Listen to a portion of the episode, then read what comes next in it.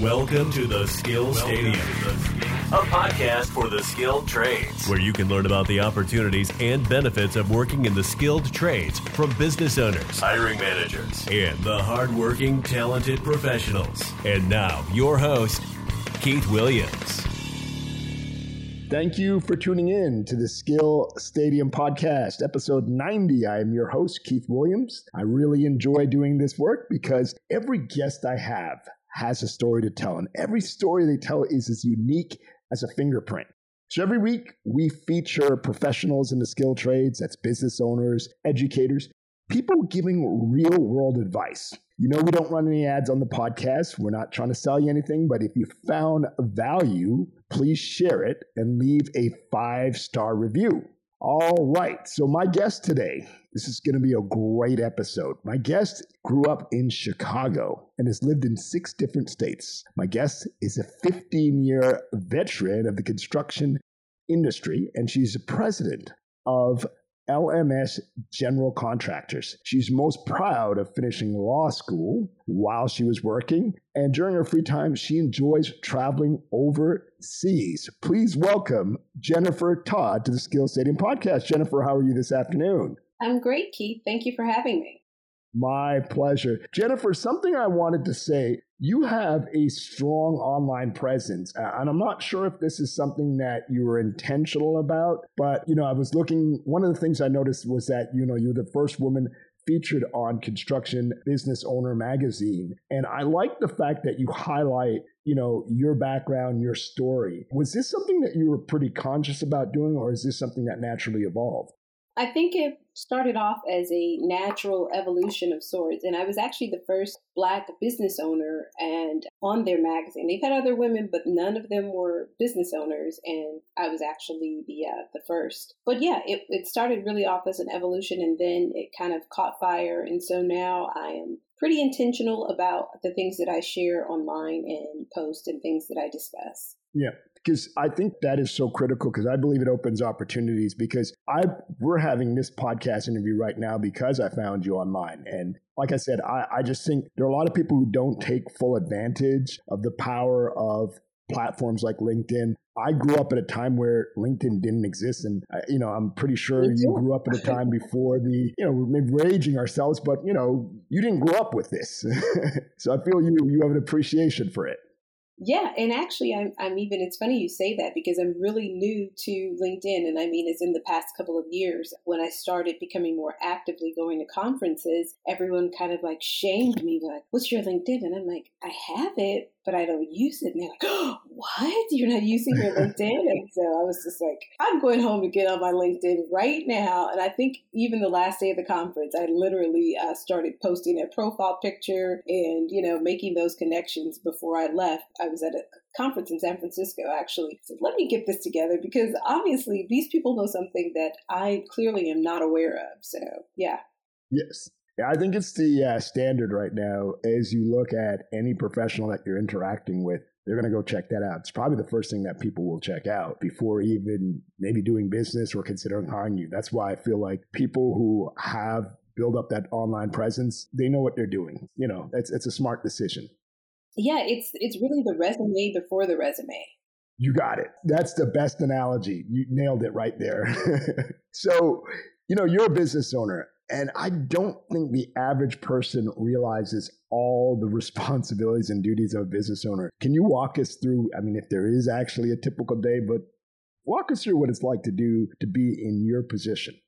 Yeah, so basically you just wake up and you go to a job site, take a couple pictures and leave and that's people what people think that that encompasses, but no. It is uh, very strenuous and very tedious being a business owner because uh, one you're responsible for so many aspects as in the people and as well as the projects. My typical day, it really ranges by what's going on. We're actively working. That consists of 6 a.m. wake up, going through emails, going to the job site, conferring with the team about what the tasks are for today in the field, making sure, speak with the office to ensure that they are supported and they have everything they need, equipment, material wise. Then you are looking at upcoming jobs and you're connecting with people and progress meetings and reviewing payments, and it just uh, there are a bevy of things that that go on during the during the course of my day. So it's a lot. So. Definitely. No, I understand. I understand. You know, and what a lot of people don't realize too, I think, is also the biggest skill set is dealing with people personalities. um, I, know that deal with excavators every day and bobcats. I mean, my life would be a breeze. But no, there are people that have to operate the machine. So yeah, it's definitely, as I always say, construction is a people-driven business, and so. Uh, you really rely on your team a lot in this business. It's definitely a team sport. Definitely. Did you play any sports growing up? Did that help you? No, I um I did some track and cross country, but all my life I have said that I wasn't a team sport person, and then I entered a career that is essentially revolves around being in a team setting. So go figure. Yep. Well, hey, people evolve and they and they acquire skills as they go, right? yes. So think back to when you were just starting your business as a black woman in a male dominated industry. What were some of the biggest challenges you faced? Oh, my goodness. I mean, the challenges are still, they just become grander the, the bigger that you get and the more work that you do. As a double minority Black woman in this industry, there were many challenges, one being funding and financing. As many people know or may not be aware of that, Black businesses in general are overly mentored and underfunded. So, finding the appropriate financing to do the project scale the business and grow the business, that always remains a challenge. The second thing is that historically, Black contractors are not generational, they're not uh, family owned businesses. So a lot of business owners are first generation. So, who do you have to glean that information from if you're just starting out? You don't have a lot of mentorship or uh, people that you can really ascertain that information from. And as far as just being a woman, being a woman and being a black woman, you're going to be challenged repeatedly. So, from the female perspective, questioning your competency. And so that's always a big thing for women in this industry is having the confidence and the competence to know what they're doing because women we, we thrive on feeling we feel more confident when we're competent about what we're speaking about and what we're doing. So just reassuring yourself that you know what you're doing, you're just as good as the next guy and you're able to get the job done. Definitely. I wonder, I want to take on the first one, which is you know, over mentored and under financed. Is there, are there programs that are coming up? Like, how do we solve that? How do we fix it? Like we know that's I know that's a problem. Is it a question of maybe networks? Is it a question of doing research and finding programs that are that cater to to minorities? How do we fix that? Because that is major. Because construction is a capital intensive business. Mm-hmm. It is, and it's expensive to start and maintain a business. Every year, it becomes more so with the litigious aspects. But to answer your question, you've said the P word, which is programs, and I am not the strongest proponent of programs because they they kind of lead to nowhere. It's great that you have programs for minority contractors that are geared to minority contractors, and it's great that these companies are willing to share the information and the fundamentals about doing the business. But if you're a business that's five plus years old, you kind of know how to do your job, you know how to operate your business. Your problem is that you need you need financing and you need opportunities. And so that's what you're struggling with me having gone to law school, me being an engineer, and having done this for 15 years, the program isn't really going to benefit me. Uh, what I need is an opportunity. So I think it's important that these companies stop just thinking that everyone is a startup. Every minority business is not lacking the knowledge, they are lacking resources. Mm-hmm. And that's what takes the business to the next level. Yeah, so it's about making sure that the help is going in the right direction. Like and I really feel that it's going to be the relationships that are going to make the difference. Oh, yeah, absolutely. Relationships. Yeah, because like you had mentioned before, you said that they're generational for non minority businesses are going up against companies that have generational wealth. Mm-hmm, mm-hmm and then they have established networks and they have established resources. They, in turn, if you're, you know, a third generation family business, you work with other companies that have been in businesses for, you know, for 30 plus years. And you work with other banking companies and financiers that have, have done business for with your grandfather and or your dad. So you're just passing on the resource to the next generation. Oftentimes we see that black contractors, uh, they don't have that. Uh, allyship when it comes to the funding aspect or, or, the opportunity. So, how can you scale your business to a $10 million, $100 million company if you don't have the, the opportunities and the financing to get there? Yeah. Yeah. I do believe that, you know, in your industry, I think resources are a key ingredient to success for any minority or black owned organization. Talk to me about how do you compete? So, how do you now go and attract talent? So, let's say we address the finance piece. How do you now go and attract the best talent? Because that really is going to make, you know, who you hire obviously is going to make a big difference in the success of your business. And so, how do you go out and attract some of that that best talent that's out there so you can compete now? You know, of all the issues that I have as a business owner, attracting talent has never been a problem. The problem with us is being able to substantiate all the people that reach out to us. I know that I, I, shared something recently on LinkedIn about, you know, do we have a labor shortage or is it an outreach shortage? Because on average, LMS gets phone calls five five phone calls a week from people seeking opportunities. I personally get messages uh, via social media, Instagram and LinkedIn from people all over the world, at least seven to eight messages a week from people looking for opportunities both uh, male and female and the difference is is that they are either women or they are people of color. So when people say that they're having a hard time uh, finding labor it's my question is what outreach efforts are you doing and, and where are you looking for people? Because they find me. I don't even know how they find me. I don't know how they get our office number. I'm not really sure, but they find us all the time and they send their resumes over, they send their information, their paperwork, their asbestos certifications over. So finding talent is, is not difficult. And our team, we've worked with the same people, you know, 10 plus years. Some of the guys we work with and that operate equipment for us, both male and female, they've 15 years, 20 years, 30 years they've been doing this. So we've got some top tier talent. Definitely. I think what it is is people have been used to doing things a certain way and they've always been loose. They have a profile of here's who we typically hire. Here's where we typically go to hire these people. So they've that well has run dry for them. So their perception is there's nothing out there. That's that's the feeling I get, as opposed to going, hey, let's look in this community over here, this group of folks, women, minorities. This is a whole nother market that we're not looking at because we've been just doing it this way. Yeah, and also too, if you think about it, the roles have kind of reversed. Whereas we are the employers, we were interviewing people. Employees are now interviewing us. Uh, they're doing mm-hmm. the deep dive and they're doing the research on the company to see if it's a good fit for them personally and professionally. So if they're going to a website that shows absolutely zero representation, or there are no uh, people of color or women in the C-suite positions, then they're going to be saying, "Hey, this is probably not."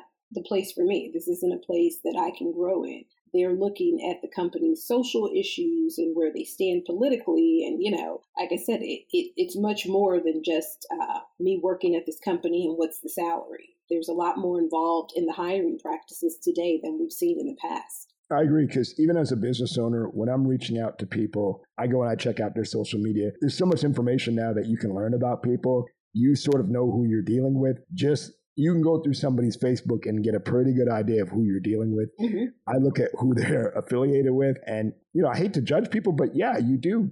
You do start if they're making ridiculous comments or oh, statements. Yeah, I, I do regularly. I'll, I'll follow someone in, and then they'll say something just just very very radical or crazy, and I'm like, okay, I'm just gonna unfollow this person. All right, this is not a person that I choose to engage with, and uh, it it makes it much easier to know who you're dealing with because I I like to see it coming forward and whether they're stabbing me in the back, I'd like to see it in my face. So show me, show me ahead of time so I can know and like, oh, okay, all right, let me move on. So I promise you, people will let you know who they are if you oh, look. yeah, yeah. Pay attention, they will. if they were silent before, these past couple of years, there's been a lot of uh, a lot of exposure going on on both ends. So yeah, definitely. So after establishing yourself as a business, you decide to get a law degree, which mm-hmm. much respect to you for that, because that is not easy. Because you did that while you were working. Why did you do that, and how has that helped you?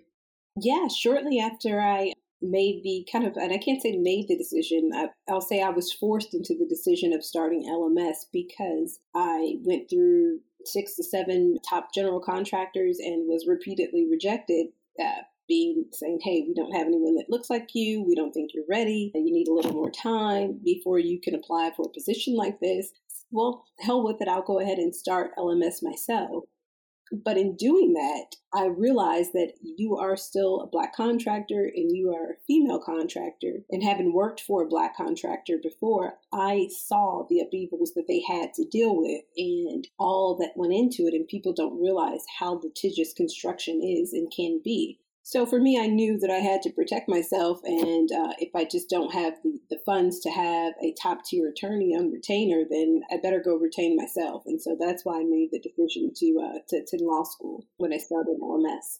Yeah, smart. That that oh my gosh, any business. I mean, I, I, struggle with that too. Like you always have to have legal representation, but that is very smart. I never even thought about that that oh, perception. Yeah. Because I've worked, yeah. you know, the thing about it is over the 15 years, I've worked in the field and in the office. So I've seen what disruption does when something goes awry. If you have a change order at stake or, you know, there's some sort of job delay, you're losing money in the field. You've got people standing around. And of course, the guys don't care because, hey, they're getting paid anyway. But also, you're being held up. So, and if you have an outside, if you're a smaller firm, more than likely you have an outside attorney. And so you have to call the attorney, wait for them, you know, the turnaround time, explain the situation. So now you're two, three, even four days in sometimes. And it's just not it's not feasible to do when it's something that that you can do yourself. Not everyone can, but if you can do it, then yeah.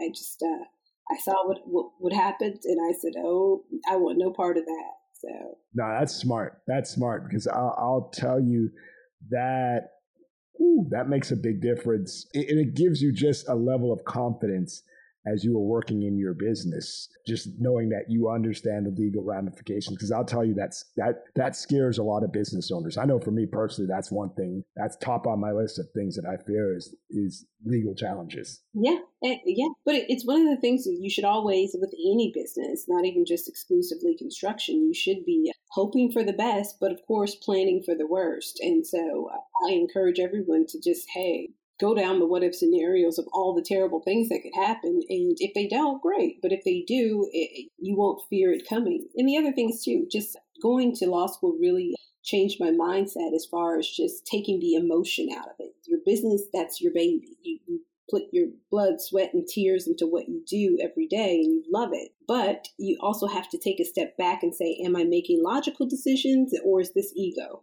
feeding feeding this decision behind what I'm doing? Like, oh, he says I have to do it today. Oh no, I'm gonna do it tomorrow. Like, you know, is that is that me or is that you know or is that my ego speaking so uh, it really it, being a lawyer going to law school really trains your brain to to think more from the logical than the emotional standpoint of things and that's that's really helped me along the way it save you a lot of time and money if, mm-hmm. if you're if you're using logic and not emotion yeah.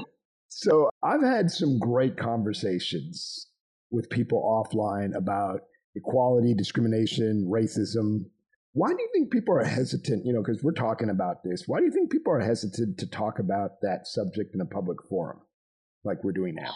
Oh well. Oh, you want me to talk about it? no. Uh, I put you on the spot.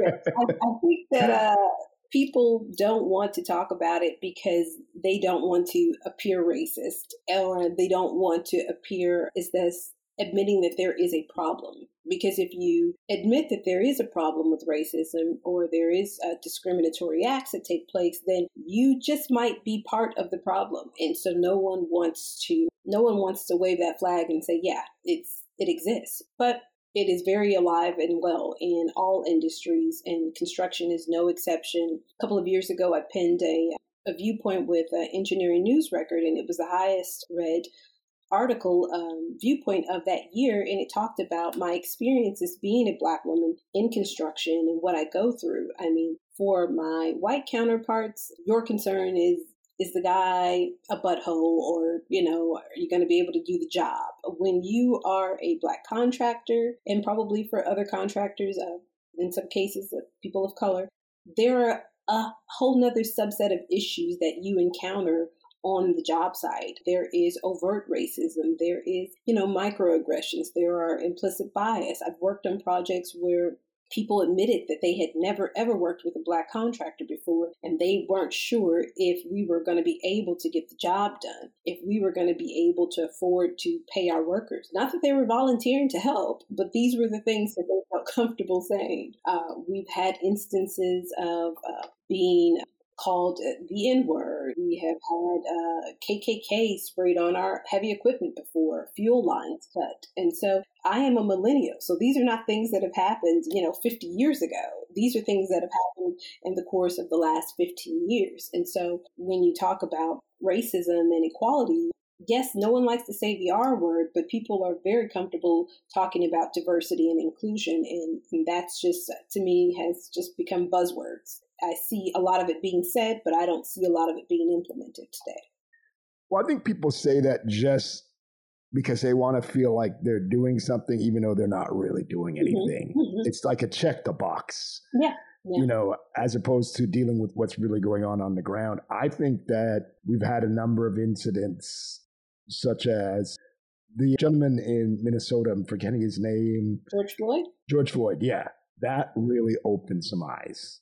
So I think that was, it's sad, but it takes something so egregious that is right there on film for people to say, oh, wow, because, we might have a uh, problem. At any other time, what we've seen in the past when it comes to things like that, as black people, uh, we know that these things happen every single day. If you have a father, yes. you have a brother, if you have a husband who is a black man, he has experienced this, or someone he knows has experienced, you know, instances such as this. But this was a case where we saw it publicly and on tape, and you couldn't explain it away. It wasn't that he was a gangbanger, a criminal, or he's, you know, hijacked somebody or stole something. There was nothing you could say that at this very moment he was committing a crime and it the video was so long, you know. That seven minutes is a long time. It doesn't seem like a long time, but it is. And so I think it just was powerful in the sense that it could not be explained away. And it was it didn't make any sense that it didn't need to take place. So I do feel that the best, one of the best ways to solve it is just exposure. So folks like yourself going in and working with folks that you said, hey, we've never worked with a black contractor. So it also puts a lot of pressure on you, whether it's fair or not, that you have to perform on such a level so as just so you give an opportunity for the next person coming along. It does. It's a lot of pressure. pressure because uh, when I talk to different general contractors about partnering together and doing work together, they are so quick to tell me how this person can't fill out a pay application or this person doesn't necessarily show up on time or they take on too much work and they're not able to always complete it on time. And it's just like, no, you keep giving them chances after chance after chance, but if a black contractor, you know, makes one mishap, then it, it's it's over for everyone. No one, there are no do overs, and especially if you're a woman, because they're expecting you to fail, so you don't get a chance to uh, we don't always get the chance to make mistakes. It's like, oh, she's a woman, of course. What did you expect? This this was going to happen. Oh, they're a minority contractor. They don't have it together. So, well, yeah. Let me ask you another question on this in terms of how this could be solved. Do you think that part of this is the older generation? I get the feeling that the younger generation is a little bit more open. Mm-hmm. Again, I'm not on a construction site, so you know that's kind of my perception in my head just because of when some people grew up. But do you think the younger generation, we have hope for the younger generation, perhaps? Uh, um, yes and no, because at the end of the day, when you're talking specifically about racism, it's a learned behavior. We aren't, we aren't taught to hate someone because of the color of their skin or how they look or how they sound or what country they're from. That's something that you are inherently taught within your house. It's, you know, and so if that is promoted even if you're 20, you still have that same mindset a lot of the times because that's that's what you know. So yes, we see it a lot with the older generation, but they are definitely people my age that share the same sentiments as their as their grandfather and father, and uh, and it's sad because at this point you have so much more exposure to different cultures and different races than we had before. You know, it's yeah. Before it was just what it's very hard not to run into somebody who looks different from you mm-hmm. in a general working environment. Yeah, yeah. You know. Yeah, unless you're yeah. from a small town. But if you live in a city, it's just that behavior is just really inexcusable and it, it makes no sense. Yeah. Yeah, I also think the leadership, it takes leadership saying, hey, we're not going to tolerate this because the leadership drives everything. Because if the owner says, hey, I'll fire you, if you, if you, you're going to be racist, you're going to not, you know, not total line, this is our culture, mm-hmm. you lose your job. That, I think people pay attention to that. When you mess with people's money, their jobs go away. They, they, they, that'll change behavior. That'll influence at least. It does. But the, the problem comes in when you're dealing with large, in our, in our case, when you're dealing with large contractors that are multi-layered, where there are five layers to get to the president. He has no idea what's going on. He's on a private plane. He doesn't know what's going on on the job site. He's getting the reports on his iPhone. But then it's who he's hiring. But it's who you're hiring. But that I, I still feel like at the top, I hear what you're saying. But if they're hiring good people below mm-hmm, them mm-hmm. that reflect their values, and they have to care you know because a lot of times if it yeah. doesn't affect for some owners if it if it's not affecting their bottom line a social issue is not going to change the way they do business. I don't care. So what he's racist he gets the job done. So we're, we're i also do believe that putting people on blast is also another good tactic too because people are becoming more socially conscious. I mean, if you come on, we've seen people go on a racist tirade, and next thing you know, people are pulling up where they work, and that person is out of a job. I've seen like, I mean, we've all seen it, right? I, I love to do it. So I, I, really do. I think that if you're going to be bold enough and emboldened to attack somebody verbally or physically, and, and they are going about their day, minding their business, then you should be able to accept the ramifications. You know, as they say, keep that same energy that you had when you were attacking somebody. I, uh, I have no, uh, there are not enough tears for me to say, yeah, okay. It's just because it's just, it, like I said, it doesn't, we're in an age now at this point for me, if I were that person, as soon as I saw someone put out their phone, I would stop because I would think about my livelihood. And me uh, spouting racist antics to you is not worth me losing my job and my house and you know, uh, you know, being embarrassed in my in my city. It's just not. But for some people, it is because I see that they they don't care. And so I double down. Yeah, they, exactly do double down. And I'm like, this is not going to end well. I know. Um, but, but sometimes, you know, humility is needed in cases. And I think people have gotten in their mind, they've become so conditioned to think that they can continue a behavior because they associate no ramifications with it, because that's the way that it's always been. And that's what we see going on in construction now is, hey, we have a labor shortage because that's the way it's always been. You know, your hiring practices, that's the way it's always been, you know you're seeing, I saw an article about some nooses that were placed all around a job site. That's the way it's, that's, that's the way it is. And it's like, it makes no sense. It, it really is, uh, it, it's unjustified behavior. And, uh, more business leaders do need to be more active about saying something and showing that that type of behavior should not be tolerated for any for anyone. It doesn't matter what their race or ethnicity is. It just shouldn't be tolerated at any point of time because people are there to work. Agree. Agree 100%. Hey, three things you think black women in construction who are just getting started could do to fit into the skill trades? Three things.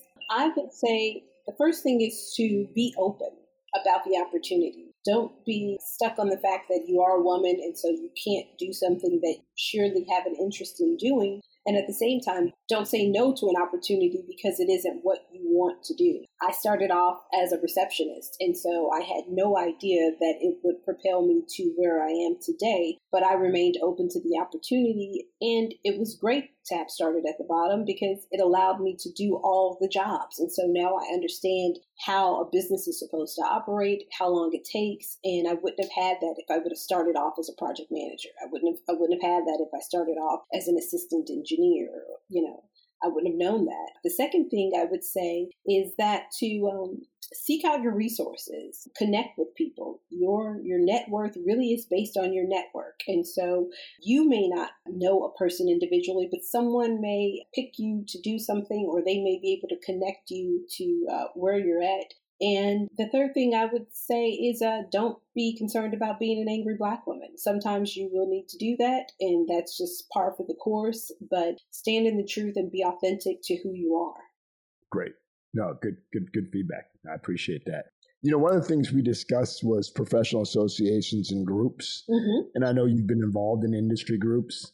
Please share the pros and cons and who benefits the most from being in these groups? Is it people who are just getting started or more people who are established? Yeah, right now I am part of NABWIC, which is National Association of Black Women in Construction. And so they have different chapters across the country. And I'm also uh, on um, ASCE's uh, Industry Leadership Council. And so uh, both are two great organizations. The pros are being able to connect with like minded individuals. With NABWIC, you have an association of Black women who are in construction all across the country. They work in the field, they work in the office. Some people have been in the business 30 plus years. It was actually started by Ann McNeill. She's in Florida and uh, she too owns a construction company. And you have we have young women in there as 19, 20 that are still in college, but they don't. They want to be able to connect with other people in the industry so that they can have that support before they enter their career.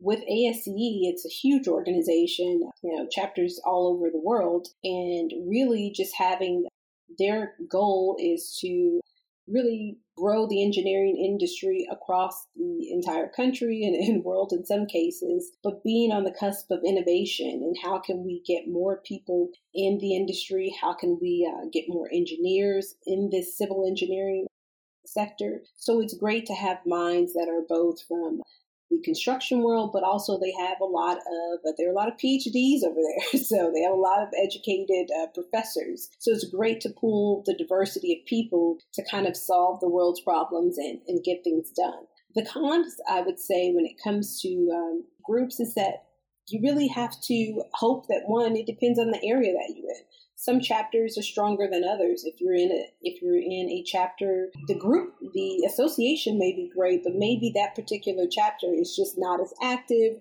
or they don't have the resources that you would like to see. So that could be a con. Another thing is that it really requires work and commitment. If you're going to join an organization, the purpose is to really grow your network and uh, be a part of building your community. And so that takes time. If you are a parent or, you know, your child's in activities and you're working 10 hours a day, yeah, it can really take away from that. So being able to have the time to commit to get everything that you can from that organization, that, that could be a con, you know, if you don't have the time. No, that makes sense. That makes sense. It's it's just how you utilize it. Mm-hmm. That makes that makes a lot of sense. I know you have a nonprofit. Can I you do. please tell us about it? Yeah, I do have a nonprofit. It's called A Greener Tomorrow. Some years back, we started doing a lot of work with various housing projects. And so, what we saw was a lot of the Section 3 residents that reside there, they weren't working. And so a lot of them would come up to the job site. They hadn't seen a black contractor working before. And so they had a lot of inquiries and being a, a black contractor, they're like, hey, how do I get a job? How do I get a job? How do I get a job? So we started hiring from there and it's it's really spun into something magnificent. And right now with a greener tomorrow i decided that i wanted the opportunity to help more people. And so we are 501c3 and our goal is really to uh, promote and advance the skilled trades to inner city uh, youth, uh, youth and young adults. So we want to uh, be in the schools letting them know hey, this is how we can help you. These are the resources that are out there. You don't have to go to college. Uh, you don't have to go to the military. You can create a, uh, a living wage career within the skill trades. But also, if you're over 18, hey, we can help you get started with an apprenticeship program so that you can start making money in six weeks to two months and you have a viable trade that you can take with you for life. No, that's powerful because, especially since these young people that are going through your nonprofit are seeing results fairly quickly, as you said, six months to a year. That's no time at all. And I would imagine the wages are definitely better than what they get in retail or anywhere else. Oh, yeah, absolutely. Uh, I remember the first time we had a, a group of apprentices and we started a project in uh, Northern California. And when they saw the prevailing wage rate, they just could not believe it that they were going to be making $65 an hour. Uh, we were sad. They were Hold on, say out. that again.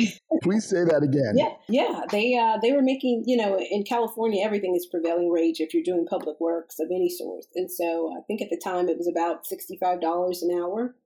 And so you're talking about someone, eh, and we're not talking about the, the thing about it. People think it's just a monetary thing. It isn't, because more than that, these people, this was the first time people had ever flew on a plane. This was the first time people had ever left the city of Atlanta. This is the first time people ever went to the beach. And so it just wasn't about the fact that you were making the $65 an hour. You were actually having various milestones in your life that you can say, hey, if it weren't for this job opportunity, I would have never been able to go to Santa Monica Beach. I wouldn't have been able to fly on a plane and, you know, be able to stay in a hotel. I mean, some people have never stayed in a hotel. And the things that a lot of us take for granted when you are living in an inner city or in a low income area, you're restricted. You're told that this is what your life is. This is all that's out for you. you. You go go to college if you can, or you go work at McDonald's, and this is the best that it gets, and, and it doesn't. So I'm very proud of what we do and the opportunities that we're able to provide. I agree with you. One of the things I try and encourage young people to do, if they can, and I think the skill trades really gives this opportunity, is to travel, to go work somewhere else. And as long as you can work with your hands, there's a city and you have a skill trade, you can work virtually anywhere. I know the welders, they have jobs where they're saying they're paying people per diem and paying them to go out and work on a site on a project. And so if you're a young person, you don't have anything tying you down, why not? Go explore another city in this country. You'll learn a lot and you'll I can't you can't I can't you can't underestimate the power of being able to go travel to a different city. I lived in Philadelphia for a couple years and I remember when I'd run into people who were from Philadelphia is a city of neighborhoods. And I was shocked when I saw a lot of young people who never left their neighborhood. I'm not talking, not talking the city of Philadelphia. I'm talking their neighborhood, right where they live. Yeah, being from and Chicago. I would imagine that's any big city. yeah, uh, being from Chicago, uh, group on the south side of Chicago, but there are people uh, who've never been downtown. And you have people who come all over the world to see the city of Chicago and see the Sears Tower oh, yeah. and visit the water tower and go to a baseball game. And they're like, no, never been downtown. And it, same thing when I lived in Los Angeles. There were people who'd never gone to the beach. I'm like, how can you not go to the beach? It's it's right I know, there. I know. like, oh, it's a mindset. It's a mindset. It is a mindset. It's a mindset. And so, uh, definitely, a lot of uh, what we do is, is focused on your mindset because that's everything that you can achieve and not achieve, it, it all starts within your mind. Uh, I could have never uh, achieved the things that I have achieved and manifested the things in my life if I had not set those intentions. But in setting those intentions, someone else needed to plant the seed and say that you can do this. This is something that you can viably do and you can make a life for it. I wouldn't have known that if someone didn't tell me that. And so that's why I think it's so important for me to continuously uh, give other people the, that opportunity and show them the access that they have when they open their mind to other possibilities. Final question. Tell us how people can find you. Please share your contact information. We're definitely going to put it in the notes, mm-hmm. but please let us know how people can find you and when your nonprofit is going to launch. Yeah, we're definitely launching this. What is this? The beginning of March. We're, we're taping this. Yes. By the time this comes out, it will be out, and uh, people can go to a greenertomorrow.org. And if you're looking for me personally, uh, I'm on Instagram, uh, Construction Law Gal G A L, as well as uh, LinkedIn Jennifer Todd MLS, and so you can find me there. Excellent. Well, Jennifer, thank you so much for being on the Skill Stadium podcast. I wish you much success with your business and much success with this um, nonprofit. I think you're doing great things and you're going to impact a lot of lives. Well, I hope so. And thank you so much for having me. Keep doing good work with Skill Stadium. Will do. My pleasure. Thank you. Thanks a lot. Thank you for listening to Skill Stadium. It would mean so much if you left a review on iTunes and told your family and friends about the podcast.